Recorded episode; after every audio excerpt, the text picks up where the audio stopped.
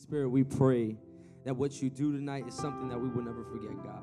I pray that you heal us. I pray that you show us our identity, God. And I pray that you show us our purpose. In the name of Jesus, amen. Thanks, man. Let's give it up for our band. Title of the night message. If you're taking notes, put mask off at the top of your notes. If you're taking notes, if you're doing it on your phone, if you're writing it down, I want you to, at the top, put mask off just like that in parentheses. I mean, quotation marks, sorry. it's the summer, guys. Uh, write that down at the top. That's the title of tonight's message. Man, today we're going to be talking about one Bible character, and his name is Moses. Say Moses. Moses. I got to feel you tonight. Say Moses. We're talking about Moses, and Moses has a very intricate story. His story is very detailed, so I'm gonna beg you. I need you to give me your full attention because have you ever watched a movie that was about two hours long? You missed two minutes of that movie and everything just makes sense. And you're sitting next to the person at the movie theater talking about, wait, where that girl came from? Hold up, he got a Benz? What happened? She dead? You don't know what's going on because you missed two minutes. Please just focus on everything I got to say today because I'm telling you a story and we're pulling things out the story. Look at the person next to you and say, mask off. Look at the person next to you say, mask off. Look at the other person and say, Moses. Today we are talking about Moses. Now, just before I get into what I really want to talk about, I want to give you a prelude to what Moses' life was like. So imagine this Moses is living in a place called Egypt. Everybody say Egypt. Moses is living in Egypt, but Moses is not an Egyptian. Moses is a Hebrew. Everybody say Hebrew. So, because Moses is a Hebrew and he's living in Egypt, Moses is a slave to the Egyptian people.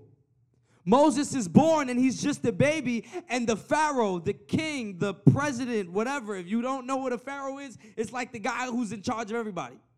And Pharaoh says, I want to kill every firstborn Hebrew boy. Pharaoh, in front of everyone, says, I want every firstborn Hebrew boy to die tonight. And when that happens, Moses' mother gets so afraid that she takes a basket, she wraps her son in her Hebrew linens, puts him in this basket, and puts him in the water so he can escape the wrath of Pharaoh. So imagine this. Someone says, I'm gonna kill all the firstborn, Puerto Ricans. And oh, time out. I'm trying to I'm trying to bring it to you. So so so a Puerto Rican mama takes their baby, puts him in the in in the basket, puts some sofrito with the in the basket with him, puts him in, sends him because she's afraid that her son is gonna die. So Moses in a river is floating away from his family to hide from Pharaoh. But because of the way the river was, Moses went in a river that led him to Pharaoh's house. So Moses is being persecuted. Pharaoh says, I want to kill every Puerto Rican boy.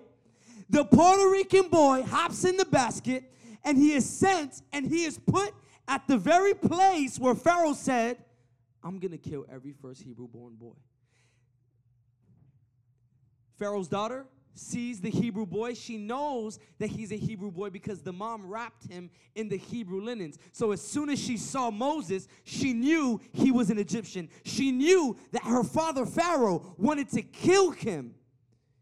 So when she brings the baby to Pharaoh, she says, Dad, I found a baby and I call him Moses. And the literal meaning of the word Moses is to be drawn out of the water, to be pulled out of the water. So she finds Moses and she goes to Pharaoh and she says, Pharaoh, Daddy Pharaoh, I found the person that you are trying to kill. He's a Hebrew boy, but I don't want him to die. And Pharaoh says, Okay, don't kill him, but let's raise him like one of us. Time out. Do you understand what I'm saying? Let's, okay, all right. Let's say Donald Trump says, I want to kill every firstborn Puerto Rican boy. And you, a Puerto Rican boy, get sent, you, a Puerto Rican boy, end up at the footsteps of the White House. Do you think you're going to survive? No, you are not going to survive. Pharaoh sees this baby boy. He knows that he is a Hebrew boy. Why didn't Pharaoh kill him? Why didn't Pharaoh why did Pharaoh just say, "No, it's fine." You want to know something? The devil don't got to kill you to destroy you from your purpose. He has to just uh, he just has to make you grow up to believe you're something that you're not. So so so so Pharaoh sees the baby boy and he says, "Okay, I know that's a Hebrew. We don't have to kill him. Let's him, let's just make him one of us." And the devil works the same way. He says, "Listen, you are not an Egyptian. You are a Hebrew baby. I could kill you, but uh, the God is not. I want to kill you, but I can't. But just as bad as killing you, I could just make you grow to believe that you're something that you're not. I can place you in a family, in a relationship, in a group of friends with, with people that you are not.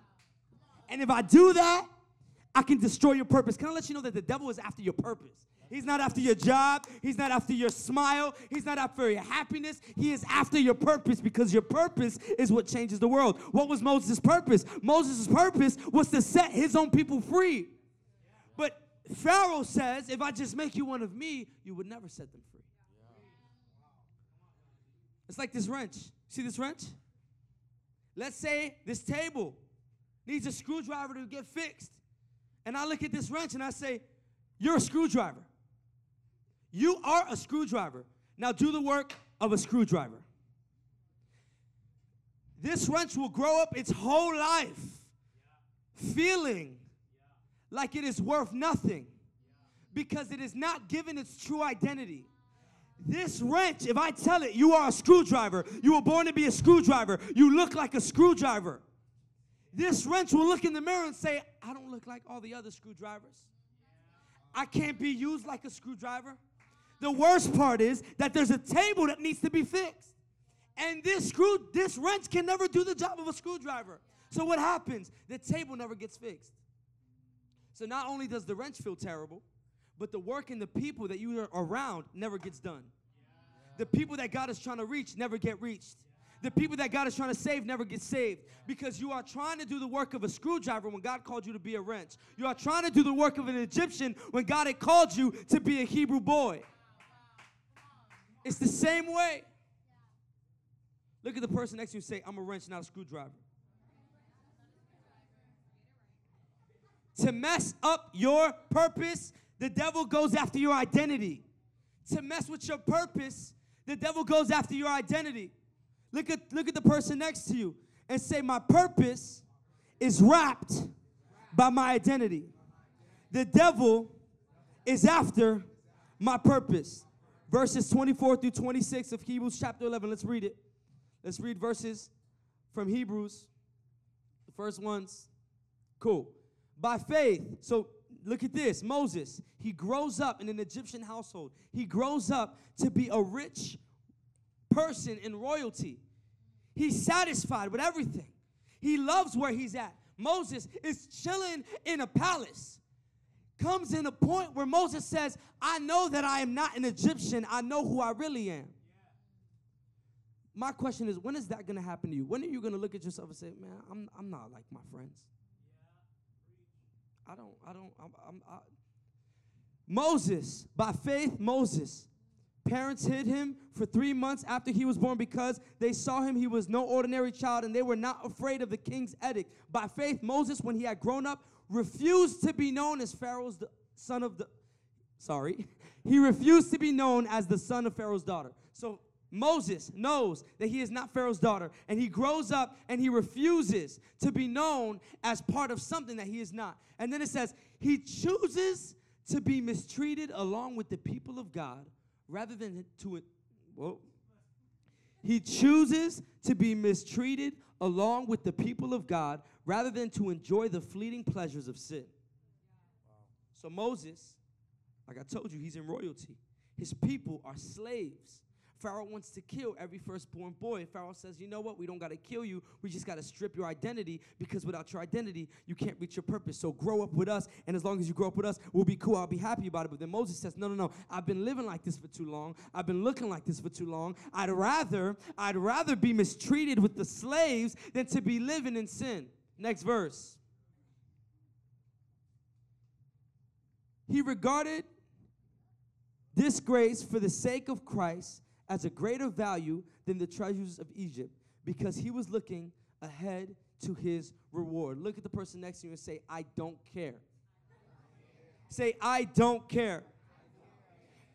He knew he was he knew he was called an Egyptian. He said, You wanna go and you wanna go and, and, and try to raise me like someone that I'm not? I don't care. I'm leaving.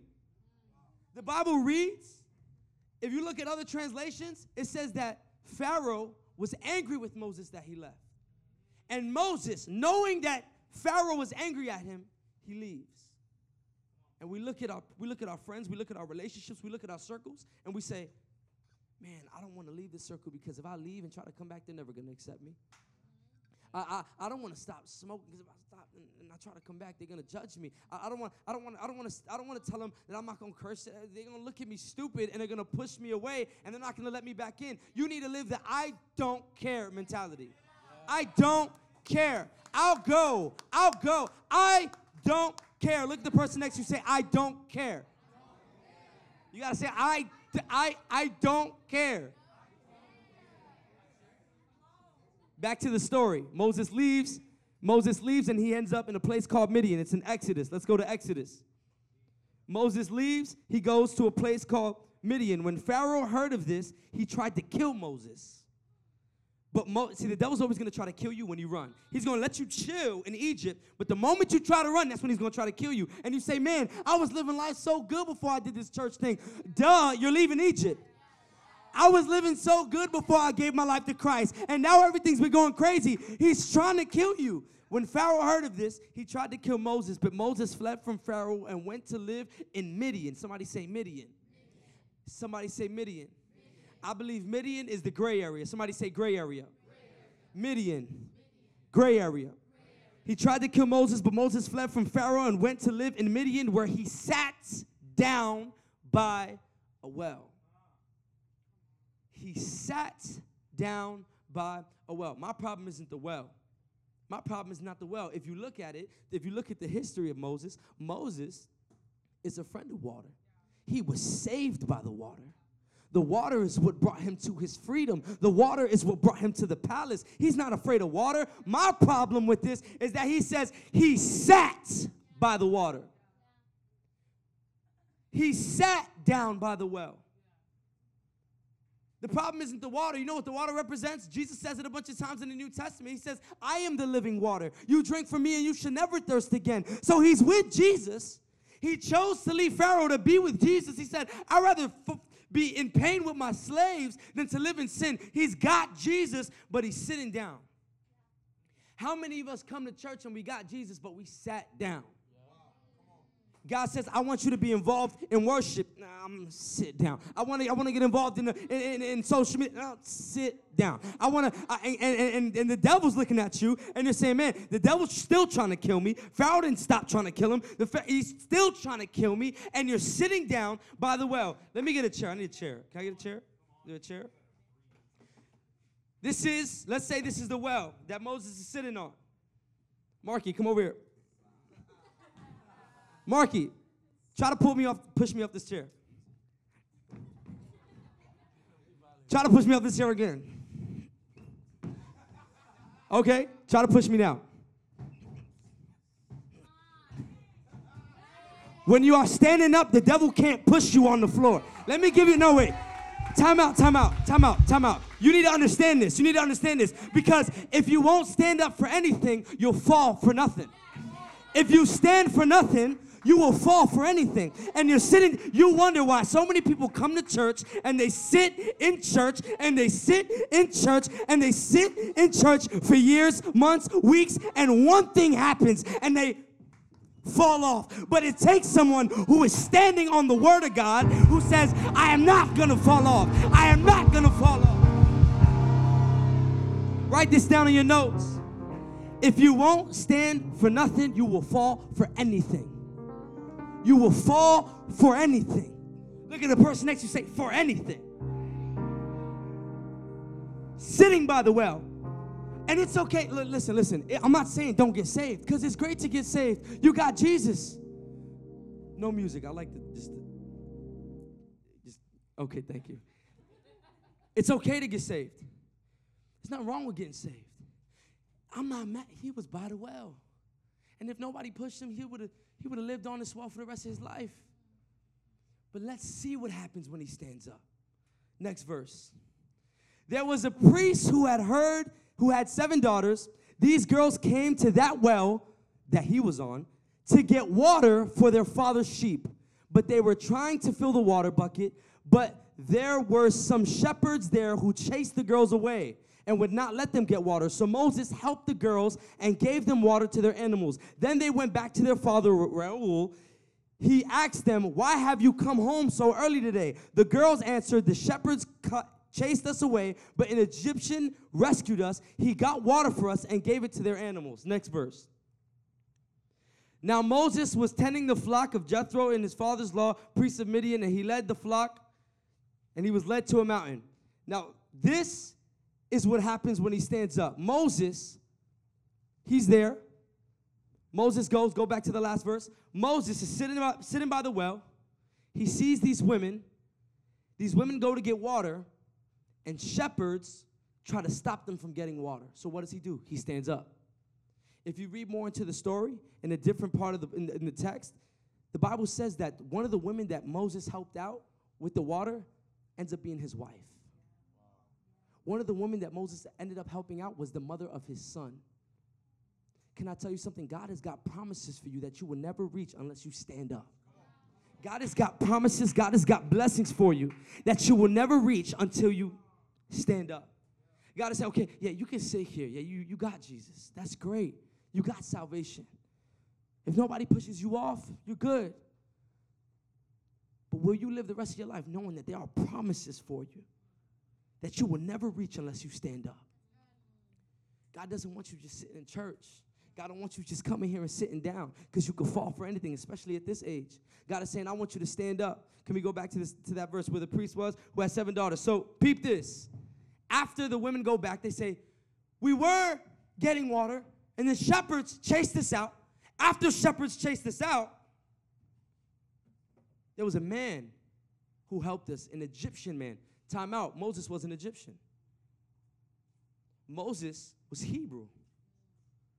It'd be different if they were in Egypt and the girl says, An Egyptian man helped me out. That would make more sense. But they're in Midian, they're in the gray area. They're in Midian, and a woman sees Moses and says, I saw an Egyptian man. Why would she mistake Moses for an Egyptian man? Can I tell you something? So many of us are in church, standing, working in ministry, leaving our well to stand up and work, and we still look like Egyptians. God is saying, listen, you came to church, you hopped out your well, you're serving in the ministry, but when people see you, all they see is Egyptians. I see you, and yeah, you're reading the Bible, that's cool. But when you talk, you sound like an Egyptian. You want to know how they were, they knew she, she knew he was an Egyptian? I was telling my dad, I was like, yo, I don't know how she knew he was an Egyptian. Was it the way he walked, stand? My dad said, no, it was the garments he was wearing. What has you wrapped? What Egyptians do you have wrapped around your body? What Egyptian sins do you have wrapped around your body? Because de- God defeated sin on the cross, but as we walk this walk, we've still got these Egyptian things around us, and God is saying, Listen, you look good, but you look like an Egyptian. You're working in the church, you're doing the ministry, but you look like an Egyptian. And the Bible doesn't. The Bible says he grows up, has a wife, has a kid, looking like an Egyptian. How many of us in church come here looking like Egyptians. And we say, yeah, I, I get saved, but I still want to wear my Egyptian garment. I still want to talk like an Egyptian. I just, I still want to walk like an Egyptian. I still want to, I still want to smoke like an Egyptian. Because I'm giving my life to Christ, and that's cool. I just, I just want to, I just want to look like an Egyptian. We need to get out of that. There's a point in time in the next verse. If we look, Moses he's led to a mountain. Now Moses was tending the flock of Jethro, his father-in-law, the priest of Midian, and he led the flock to the far side of the wilderness and came to Horeb, the mountain of God. There an angel of the Lord appeared to him in flames of fire within a bush. Time out. Moses sees God through a burning bush. That doesn't make any sense to me. Because if I was God, I would say, Moses knows water. Let me show him water. Moses, he knows what he's he was saved from the water. He found his wife by the water. Why didn't God show him self through water? Because when you are about to get placed in the next level in God, He shows you a new part of Him that you've never seen before. He says, Okay, I've got a place I want you to go. I've got a purpose for you. But before that, let me show you another side of me that'll take you where you need to go. And, and, and can I encourage you? The only way he saw that fire is when he climbed the mountain. Yeah, I don't understand. You ever climbed a mountain? You ever walked up a mountain? You ever had a cramp? You ever stubbed your toe on a rock? You ever fell? He had to go through it to get to the fire. And we look at God and say, God, accept me from the fire. I don't want any trials and tribulations. But God can't show you your purpose unless you go through it. God can't show you your fire unless you go through the mountain. The only way you can touch this new side of God and be relayed this new vision of God is if you walk the mountain. God shows him the fire, and then God says this He says, Listen, I got your purpose. What's his purpose? Your purpose is to set my people free. That is your purpose on this world. It's to set my people free. But before you set my people free, I need you to come close to me. That's what he says. But he says, wait, before you come close, take off your sandals. Time out. If you you read this, you say, man, God doesn't want to give him his purpose. He tells him to stop. He's walking towards God. He's walking in the presence of God towards the fire. And God says, Stop. Whoa, time out. I thought you wanted to give me my purpose. And God is saying, Stop where you're at. To get your purpose, you've got to come closer. But before you come closer, you got to take off your sandals. What does the sandals represent? The journey that he's walked, the, the, the Egyptian lifestyle he lived, this identity of a man who grew up in Egypt while he was a Hebrew boy. God is saying, listen, I've got your purpose on the other side. And to get to your purpose, you got to draw close to me. But you can't draw close to me until you take off your sandals. You can't draw close to me until you take off your Egypt. And you will be working and working and working in the house of God, and you will never fulfill your purpose because some of us don't want to give up our sandals. And God is saying, listen, I need you to give up your Egypt. I need you to give up your Egypt. You want your purpose. The number one question young adults ask is, what is my purpose? And you're living in this gray area called Midian, going to work, going to school, going to work, going to school, going to church, going to work, going to school, going to church. You say, Why is my life like a broken record? Why am I doing the same things every week? And then you fall off of church because you're sitting and you're not standing, and all these things are happening. And God is saying, All you got to do is take off your Egyptian shoes. So I can lead you to your purpose. Right now, where you're at. A lot of us want to know our purpose. We want to know where God has us. We want to know where He's taking us. But God is saying, before you can come closer to me to find your purpose, you got to take off your shoes. Right now, where you're at, just bow your heads and close your eyes. I believe that there are people in this place. This isn't an altar call. This isn't a this isn't a, a, a salvation call. If you have been in Midian, if you've been sitting by the well, if you've been standing by the well, and you want to know your purpose, but you've got an identity issue. You look like an Egyptian, you talk like an Egyptian, you walk like an Egyptian. You got to remove this Egyptian mask to get to the purpose that God has for you. God didn't ever want to stop him from reaching his purpose. God just told him, You can't fulfill your purpose looking like an Egyptian. Because you know who God wanted to save? Egyptians. And God can't save Egyptians with Egyptians. He can only save an Egyptian through a Hebrew who's been through an Egyptian lifestyle, who loves the Lord. We're like this wrench. God will place you. Why did God place Moses with the Egyptians? God will place you around screwdrivers to separate you from screwdrivers, to put you back with a screwdriver, to let them know that God has got a purpose for them. So he said, I don't want to leave my friends. God is going to take you from your friends, do his work in you, then send you back to your friends. Man, if you feel like you need to let go of your mask, if you need to take your mask off, that Egyptian mask off, that way you walk, the way you talk, the way you look, all eyes are closed, all heads are bowed. If you want to strip this off, mind this is not a salvation call. This isn't for if you to want Jesus in your heart. This is you making a conscious decision saying, listen, I know that I go to church. I know that I sit by the well. I know that I've stood up. I know that I'm called by God. But I know that I know that I know that I'm tired of looking like an Egyptian to take your mask off, right there where you're at, I want you to raise your hand. One, two, three, raise your hand. Nobody's looking around. Jesus, Jesus. Masks are being pulled off right in this very moment. You cannot reach your purpose until you draw closer to God, but you can't draw closer to God until you remove your mask. Holy Spirit, I pray every mask gets revealed in this place. Strip every single mask out of our hearts, God. We want to look like you, God. We want to look like you. As we continue with the story, you guys can look up now. As we continue with the story,